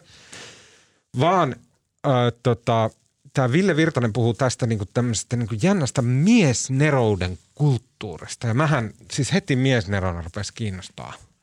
No ensinnäkin siis se, mitä siinä jutussakin oli ja mitä se ehkä Ville Virtanen yritti sanoa, että siis se Me Toohän oli, se lähti siis tämmöisestä niin kuin seksuaalisen häirinnän vastaisena kampanjana, mutta kyllähän se sitten laajeni koskema, koskemaan yleisemmin tämmöistä niin kuin suku, sukupuoleen liittyvää vallan väärinkäyttöä. Mun mielestä meni silloin pilalle. Niin, mutta OG siis Too oli hyvä. Silloin kun puhuttiin lähmimisestä seksuaalimeiningeissä, niin silloin se oli niinku tarkkaa ja kiinnostavaa. Sitten kun se oli vähän silleen, että no tää oli inhottava ja toi puhui liian lujasti, niin se oli mm. Niin, mutta siis se miesnero, miesnero-pointti, siis hän oli, siis eräällä tavalla siis se rouhimies, mikä siinä nousi esille, niin sehän oli vähän niin kuin sivujuonne koko asiassa. Että kyllähän hän, hän puhui Turkasta, joka oppilaana hän on 80-luvulla ollut teatterikorkeassa ja sitten koitti niin kuin yleisemminkin puhua siitä, että niin kuin, usein ohjaajat, ei välttämättä ohjaajat, mutta siis tavallaan suuret taiteilijat, niin heille on rakennettu, tavallaan rakentuu tämmöinen niin kuin miesneromyytti ja sitten tähän liittyy tämmöinen tai, taidekäsitys, että taide on jollain tavalla niin kuin pyhää ja kaiken muun yläpuolella, joten sen täydellisen taiteellisen tai mahdollisimman hyvän taiteellisen lopputuloksen saavuttamiseksi mitkä tahansa keinot on niin hyväksyttäviä, koska taide on siistimpää kuin arki. Ja tämä on tavallaan johtanut tällaiseen niin kuin monella tavalla niin kuin väärin toimimiseen ja vallan väärinkäyttöön. Ja sitten se hänen ajatuksensa myös, että koska tämä on niin kuin aina jokainen uusi sukupolvi haluaa olla uusi Jouko Turkka tai haluaa olla uusi Stanley Kubrick tai joku muu miesnero, niin, niin sitten sit tulee semmoinen niin kuin vaikenemisen ketju, koska, koska jos mä haluan olla Stanley Kubrick, niin mä en sitten jaksa valittaa siitä, että Kubrick kohteli Mm. näyttelijöitä huonosti. Ja mun mielestä se, tässä jutussa oli niinku, siis toi on totta. Ja se jotenkin toi Virtanen niinku hienosti niinku, tavallaan to- toi esille sen, että se ei tarvi olla niin. Sä voit olla ihan nerokas, jos sä oot niinku joviaali ja mukava ja humaani ja tää on, tää on hyvin tämmönen, musta tuntuu semmoinen hyvin niinku mieskeskeinen ongelma, että siellä jossain päässä elää se ajatus, että sä et, sä et ole mitään, jos sä et ole kova perkele, joka pakottaa muut syömään paskaa ja itkemään. Se oli, musta, se, oli, se oli tosi hieno ulostulo. Se, ähm, mä jotenkin jäin itse miettimään niitä keskustelua. Tuntuu jotenkin vähän ehkä just, mitä Tuomaskin äsken teit tiukan eron siihen, että se niinku alkuperäinen Me Too oli hyvä, kun puhuttiin niinku seksuaalisesta ahdistelusta kunnolla ja sitten nyt taas, kun se menee niinku epämääräisemmäksi, niin on Saanko hankala. suoja- suojatakseni omaa inboxia, niin, niin sen verran avata, että ko- koska mulle oli todella, todella voimakas kokemus se aamu, kun mä avasin somen, Facebookin, ja joka ikinen nainen, kenet mä tunnen, oli laittanut sinne, että me too, että häntäkin on lähmitty ja tiirailtu ja niin kuin tisseistä kirjoiteltu ja näin. Ja se, se oli niin, mä, mä muistan, se tuntui niin kuin mun aivot olisi revennyt, että on olemassa tämmöinen maailma, jonka olemassaolosta mulla ei ole mitään käsitystä. Se oli niin vavahduttava kokemus. Ja sitten mua niin vitutti, kun se myöhemmin, vuosia myöhemmin, se niin kuin meni tämmöiseksi niin kuin tosi ei mihinkään liittyväksi niin kuin höpölöpö, että joku oli inhottava. Ja toi, toi, se, se sanoi perkele, kun sen piti sanoa pentele ja mulle tuli siitä huono olo ja näin. Niin kuin, ah, se ei, pilalle ei, se. Musta se, Niin. mutta nimenomaan oikeastaan sä olit musta oikealla jäljellä siinä, kun sulle ei ollut, ollut aavistustakaan tästä seksuaalisuudesta maailmasta. Ja musta se liittyy olennaisesti siihen, että näitä, niitä tapauksia, niillähän usein ei ole mitään silminnäkijöitä tai raiskauksilla tai niitä, mistä on puhuttu. Joten niistä on esimerkiksi journalistisesti tosi vaikea kirjoittaa sen vuoksi, koska ni, niin kuin, teillä on ollut monesti vain kaksi ihmistä paikalla tai kukaan ei ole nähnyt. Vaikka jos jossain baarissakin niin jostain syystä niin kuin, tilanteet on sellaiset, nyt läheskään aina tehdä muiden nähden. Mutta sitten tämä keskustelu on kuitenkin edennyt siihen niin sukupuoleen perustuva vallankäyttö, mitä se Virtasen juttu musta hyvin käsitteli. Ja musta on hyvä, että voidaan puhua nimenomaan niin, ton kaltaisista tapauksista myös sitten ehkä, ehkä joista joidenkin on helpompi jopa puhua kuin sitten vaikkapa seksuaalisesta ahdistelusta, koska sille ei ollut välttämättä silminnäköitä tai Mutta todistajia. mun mielestä just, niin kuin, mulla on, mä oon täysin samaa mieltä ja mun mielestä niin kuin olennainen asia on just toi, mutta mua kiinnostaa se, että miksi, niin kuin, miksi Suomessa kävi sillä tavalla, että näitä varsinaisia Me Too-tapauksia oli niin hyvin, hyvin vähän. Niitä mm. puitiin hyvin vähän, niistä kerrottiin mm. hyvin vähän, niitä löytyi hyvin vähän. Ne päätyi julkisuuteen hyvin vähän ja niin kuin kaikki se niin kuin seksuaalisuuteen liittyvä niin kuin semmoinen lähmiminen, kähminen, semmoinen. Sitä oli niin kuin, jäi, se jäi jotenkin niin kuin tyssähykseksi Suomessa. Kaikkialla muualla tuli sellainen niin kuin megaluokan mm. silleen sarjaraiskaajia ja kaikkea muita. Mutta Suomessa sitten se, niin kuin, se mikä nousi keskusteluun ja jäi mm. keskusteluun oli nimenomaan tämä, mistä Ville Virtanenkin puhui, tämä, niinku, tämä niinku miesmulkkuus ja mies semmoinen mm. kovuus ja semmoinen niinku raakuus siinä. Ja se on, mun mielestä se on kiinnostavaa, että miksi meillä kävi silleen, että tämä niinku munalla tökkiminen, se niinku jäi pois ja sitten tämä, niinku, tämä jotenkin tämmöinen niinku umpimielinen niinku raakaväkivalta nousi pinnalle. Joo, mutta kyllähän se sama, kyllähän sama keskustelu, kyllähän tämä vallan väärinkäyttö on ollut kaikkialla muuallakin. Että se ei niin kuin, mä en tiedä, onko, nehän ei ole niin kuin vaihtoehtoja, vaan musta jos muualla on ollut molemmat, Suomessa on ollut ehkä sitten vaan tämä vallan väärinkäyttö. Mm. Niin, ja voi, siis sik, mä tietysti ajattelen, että on hyvä, että se kynnys, vaik- vaikka nostaa nimiä esille julkisesti, on korkeata, että niitä näyttöä pitää olla paljon. Mutta sitten, niin kuin mä äsken sanoin, että on ta- yleensä tapauksia, joista on tosi vaikea saada näyttöä. Jos mä tiedän, että monissa muissa, vaikka Ruotsissa, ja siellä on ollut myös tehty virheitä ja myös ollut ylilyöntejä, mutta jos te, Marko on lukenut tämän kirjan 19 jäsen, jos ette ole lukenut sitä vielä, lukekaa se nyt. Se on ihan super, super Kolme hyvä. kertaa, kun. Löysit, sä, löysit sä muuten sen kirjan? Löysin. Maria, Maria lainasi sen mulle ja sitten se soitti kaksi viikkoa sen, kun mä olin palauttanut sen. Mun mielestä aika syyttävällä äänellä, niin. Että sä oot hukannut sen. Joo, totta. Mutta joo, se mä olin itse hukannut sen. Mutta se joka tapauksessa siinä se kuvailee musta hienosti sitä journalistista prosessia se toimittaja. Ja se sanoi, että kun se aluksi, se oli tosi kokematon tämmöisessä tutkivassa journalismissa ja se oli siis naisten kertomuksia, jotka kertoi tämän yhden kulttuurivaikuttajan seksuaalisesta ahdistelusta ja jopa raiskauksista. Ja sitten se oli niin kuin tutkinut näitä keissejä Yhdysvalloista ja se tajusi, että sen pitää löytää, niin kuin sen pitää vaan saada riittävän monta kertomusta, jotka niin kuin kertoo ikään kuin samaa siitä ja se todistaa lopulta. Ja musta ehkä, mä en tiedä, no niin, että miten se sitten, miten, miksi Suomessa, että onko, onko sitten niin, että tavallaan ei ole ollut sellaisia tapauksia, että suomalaiset, mm, niin, että, Ei, en mä usko. että, niin, vai sitten, että onko niin, että se niin kuin näyttökynnys on ikään kuin journalismissa vedetty myös niin korkealle, Jos itse että edes niin kuin yhdenmukaiset useiden ihmisten kertomat. On, mutta onhan Ruotsissa myöskin, siis mun mielestä niin kuin aika moni ruotsalainen journalisti on myös jälkikäteen On. ollut sitä mieltä, että se riva vedettiin siellä liian alas. Liian Kyllä, alas, niin oli. joo. Että ja tavallaan siitä, siitä tull- seurasi niin kuin hirveätä, niin kuin täysin kohtuutonta kärsimystä niille ihmisille. Jos itse saan niin kuin sen verran sanoa, mä olin määrittämässä meidän rajoja niin kuin mm. työn puolesta, siis Helsingin Sanomia.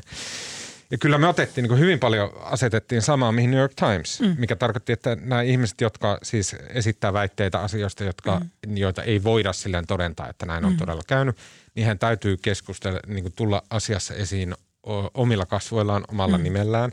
Heitä täytyy olla use, useita ja että heidän tarinoistaan on pystyttävä tarkistamaan jotain niin kuin tavallaan muita seikkoja, mm. että ne pitää, että on, niin kuin onhan varma, varmasti ollut tuossa koulussa tuolloin, onhan tuo koulu ollut käyttänyt näitä tiloja, niin kuin, että niin kuin muita asioita sieltä tarinasta täytyy pystyä Mikä sun käsityksessä, niin kuin sä olit silloin itse pomona päättämässä näistä asioista, niin mikä sun käsityksesi on, että miksi Suomessa ei ole tullut enempää tällaisia tapauksia julki? Mä en, mä en tiedä, koska me, sit se niinku, niin niitä selvitettiin kuitenkin Niitä monessa, selvitettiin monessa ja niihin mediatalossa. se, se, monet niistä oli niin vanhoja, että niistä oli niin täysin mahdotonta saada sitten niin kuin jotain, niin kuin, että, että se oli vähän niin niin kuin, että se, se saattoi olla paikkaansa, mutta se ei vaan pitänyt niin kuin, se ei, siinä ei ollut niin paljon aineistoa, että siitä pystyi kirjoittamaan siis sanomalehdessä. Ja näin, että ihan ka, niin kuin kaikki kammattiin läpi täällä Helsingin Sanomien toimituksessakin, mutta että niin kuin se, se niin kuin julkaisukynnys asetettiin sinne, missä se oli niin kuin selkeästi muuallakin kansainvälisessä laatulehdistössä. Ja näin. Äh, tota, Sitten, no joo, äh, niin kuin tavallaan niin kuin palatakseni tähän, että miksi sitten, tämä, niin kuin, jos Suomessa on tämmöinen jännä mieskuva kuin Turkka, joka on tämmöinen niin kuin sekopää, jonka annettiin terrorisoida niin kuin pariakin sukupolvea teatteriopiskelijoita. Ja mist, mistä se niin kuin tulee? Sitten mä tunnistan sen esimerkiksi siitä, että mulla on kaksi lasta, tytär ja poika. Ja mä, siis mä oon niin maailmanluokan iskä. Mun pitäisi saada jo, jonkunnäköinen mitali about joka päivä vinkiksi lapsille. Niin tota, tota, mä tunnistan sen silleen, että kuitenkin mä niin kun näinä valveutuneina internet-aikoinakin, mä en maha sille mitään, mutta se tytär on semmoinen niin, niin kuin, että niin mä leivoin sille pullaa ja näin. Mutta sitten poikaa mä heti kohtelen enemmän niin kuin mun veroisena. Että, että mä ajattelen, että se on, se on, niin kuin, se on tavallaan niin kuin minä. Joten mä voin vaatia siltä asioita, jotka on niin kuin minä, vaikka se on sillä äänin tuskin osaa kävellä.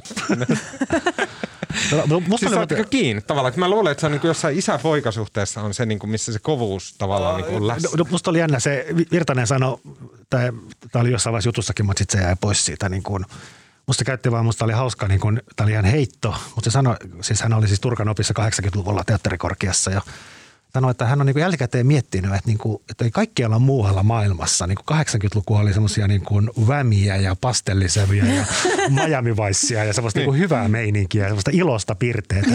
Mutta Suomessa meillä oli Jouko Turkka ja Sielunveljet. Niin kuin maailmanlopun meininkiä, semmoinen pohjaton synkkyys ja angsti ja niin kuin, ja sitten se niin kuin miettii, että mistä tämä johtuu. Ja se, on, niin kuin, se oli musta, niin kuin, ei me oikein vastausta siihen, mutta niin kuin, Mut siis me ollaan jotenkin, me ollaan jotenkin pi, pirun synkkä kansa. Okei, tota, hei, äh, sitten kun äh, lähdette räkäposkella kontaten ja karjuen ja itkien verta metsään hautamaan itsemurhaa hyvin turkkalaisittain, niin siellä sitten teidän viereenne kannolle istuu janoinen karhu. Tarjotte hänelle leilillä tota, mm, simaa. Niin mistä tarinoista äh, haluatte Otsolle kertoa? Tämäpä tuli taas yllättäen. Mä voisin, tota, jos mä aloitan. Mä en ole tehnyt mitään järkevää tässä. Mä oon jotenkin ollut Sä oot tehnyt Täysin- le- järkeviä Ja lehtijuttuja. mä oon tehnyt lehtijuttuja, joo. Mutta mä voisin katsoa, mä oon tässä nyt muutamana iltana tuota, ruvennut katsomaan Crownia ja siis tätä Netflixin tota, britti kuningattaresta kertovaa sarjaa ja musta tämä, itse asiassa mä tykännyt niistä aikaisemmista kausista, musta tämä, tämä nyt neljästä kausi vai musta tämä ei ole ehkä niin hyvä kuin aikaisemmat, mutta olihan se aivan huikea se yksi jakso, jonka katsoin juuri eilen, mikä kertoo tästä Tämä oli siis Thatcherin aikaa sitä kasaria, jolloin, tota, jolloin leikattiin Briteissä sosiaaliturvaa ja työttömyys nousi räjähdysmäisesti ja elettiin tämmöistä niin kuin Thatcherilaisen talouspolitiikan aikaa, mutta se kertomus semmoinen nuori perheenisä, jolla on mennyt kaikki asiat ihan päin helvettiä, vaimo on lähtenyt ja hän on työtön ja töitä ei löydy ja sitten tota, hän yrittää saada apua ja tapaa oma, oma, yrittää päästä puhumaan oman parlamentaarikkonsa kanssa ja työvoimatoimistossa ja joka puolella hän haluaisi, että kertoa näkemyksensä, että niin kuin Thatcher on tuhoaa tämän maan. Sitten, tota, sitten tämä parlamentaarikko sanoo niin kuin vähän niin kuin vitsinä, että sori, että en mä voi auttaa, että me puhumaan vaikka kuningattarelle, mikä on niin kuin läppä. Ja hän ottaa sen ihan todesta. Ja siis tämä kaikki on niin kuin sinänsä, siis totta tässä tarinassa on ainakin se, että tämä yksi tämmöinen kolmekymppinen jäpp, jäppinen, niin se onnistui kahteen kertaan murtautumaan Buckingham Palaceen keskellä yötä, ohittamaan kaikki turvajärjestelyt ja kiipeämään aidan yli ja jälkimmäisellä kerralla hän päätyi sitten kuningattaren makuuhuoneeseen aamun tunteina ja tota, herätti kuningattaren ja sitten kuningatar yritti hälytystä, mutta kukaan ei kuulu, jonka jälkeen tämä ukko, jolla oli siis myös vakavia mielenterveyshäiriöitä, niin istui siinä kuningattaren sängyllä ja kertoi hänelle näkemyksensä brittiläisen yhteiskunnan tilasta. Se oli niin aivan huikein hienosti tehty se jakso. Ja tästä ei ole koskaan, siis se oli siinä mielessä fiktiota, koska kuningatar eikä tämä mies ole koskaan kertonut, että mistä ne tarkkaan ottaen puhuu. Sen jonkun 12 minuuttia siellä kuningattaren makuuhuoneessa. Mutta tässä se oli sitten niin kuin hän kertoi tätä näkemystään Britannian tilasta. Tosi, vaikka fiktio ja faktaa voi olla aika lailla sekaisin, mutta tosi hieno jakso. Ja suosittelen Crownista sitä yhtä jaksoa. Yhtä jaksoa. Monessa jaksoa se on. Olisiko se ollut viide, neljäs tai viides? Pitää katsoa. Okei. Okay. Mä haluan suositella ylioppilaslehdestä Tuija Siltamäen haastat, tekemään haastattelua Tommi Ushanovista. Ah, se oli upea. Se oli mahtavaa. Kerro, kerro Me se. ke- siis, no, tämä käsittelee yhteiskunnallista tietämättömyyttä, mikä on... Ja siis, Tommi Usanov, Nero. Sehän on Nero. Mutta sitten mä haluaisin vielä erikseen semmoinen pointti, mikä ei ehkä ole ilmeistä niille, jotka ei ole yrittäneet kirjoittaa tällaisia lehtijuttuja. Tämä on siis kirjoitettu minä muotoon, niin kuin Tommi Ushanov niin kuin itse kertoo.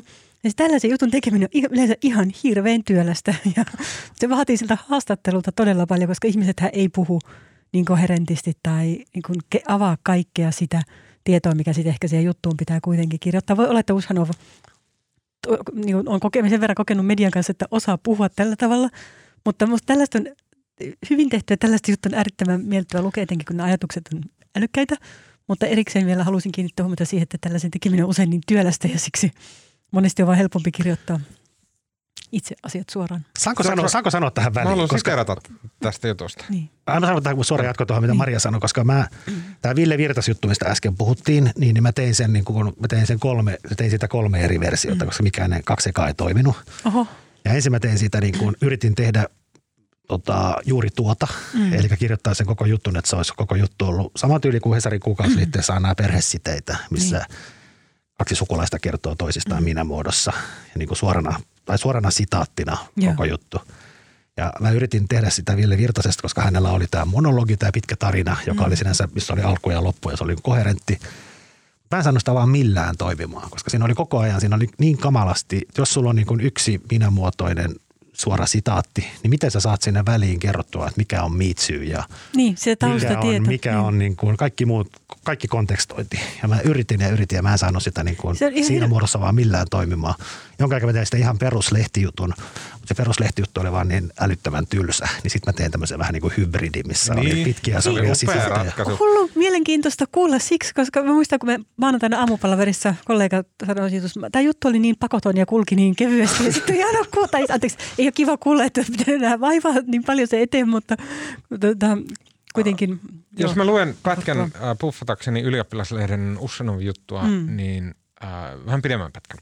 Äh, suuri Kaali, äh, Ushanov tässä siis kertoo omasta urastaan ja hän oli kirjoittanut tämmöisen kirjan kuin Suuri kaalihuijaus.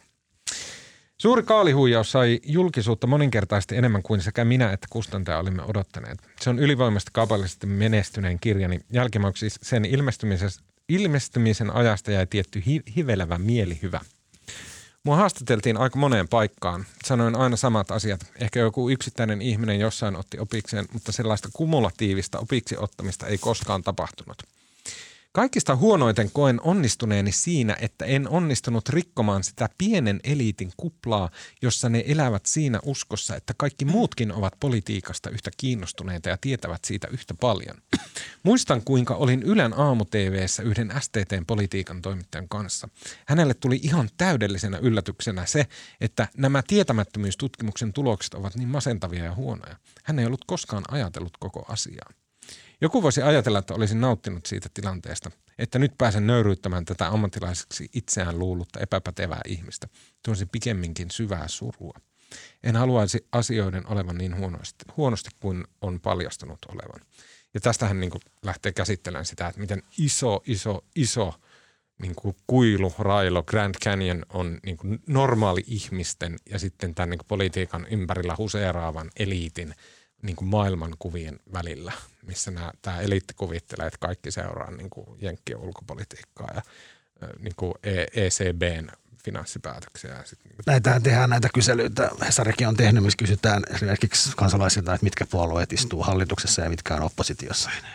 Tulo- Tulokset on aina yhtä järkyttäviä. Että. Se, joo, mä haluan vähemmän vakavan henkistä suosittelua. Nimittäin mä oon suositellut tätä viime kaudella jo tässä podcastissa. Suosittelen uudelleen, koska HBOlla on alkanut kolme viikkoa sitten upea uusi kausi mahtavassa He's Dark Materials TV-sarjassa. Varsinkin teille, joilla on sanotaan teiniästä vähän alaspäin olevia lapsia, katsokaa yhdessä. HBO itsekin markkinoi tätä nykyään koko perheen niin kuin co-watching sarjana. Mahtava, niin kuin kaikki tasot löytyy, hurjan jännittävä, hurjan kiinnostava, mahtava fantasiamaailma siinä ympärillä.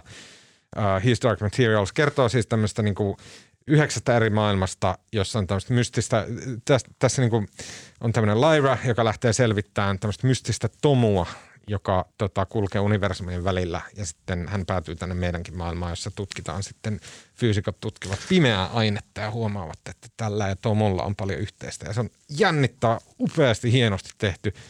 Käy aikuisille, käy lapsille, tosi hyvä sarja, kannattaa ehdottomasti katsoa.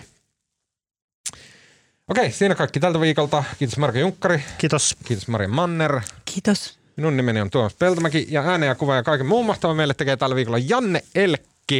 Ää, Muistakaa lähettää meille palautetta, at uutisraporttia kuullaan taas ensi viikolla. Mun piti sanoa tämä kärkeen, mutta hei te, jotka ää, kuuntelette Spotifyn kautta, muistakaa please myös tilata siellä Spotifyssa, koska mulle tuli semmoinen hälyttävä viesti Spotifylta, että ette ole enää Suomen kuunnelluin podcast, tehkää asialle jotain.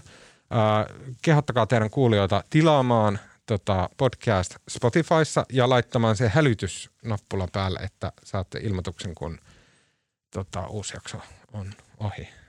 Tämä Suomen suosituin Spotify-podcast. Hei, ja viikonlo, viikonloppuna ilmestyy Hesarin koronapodcast.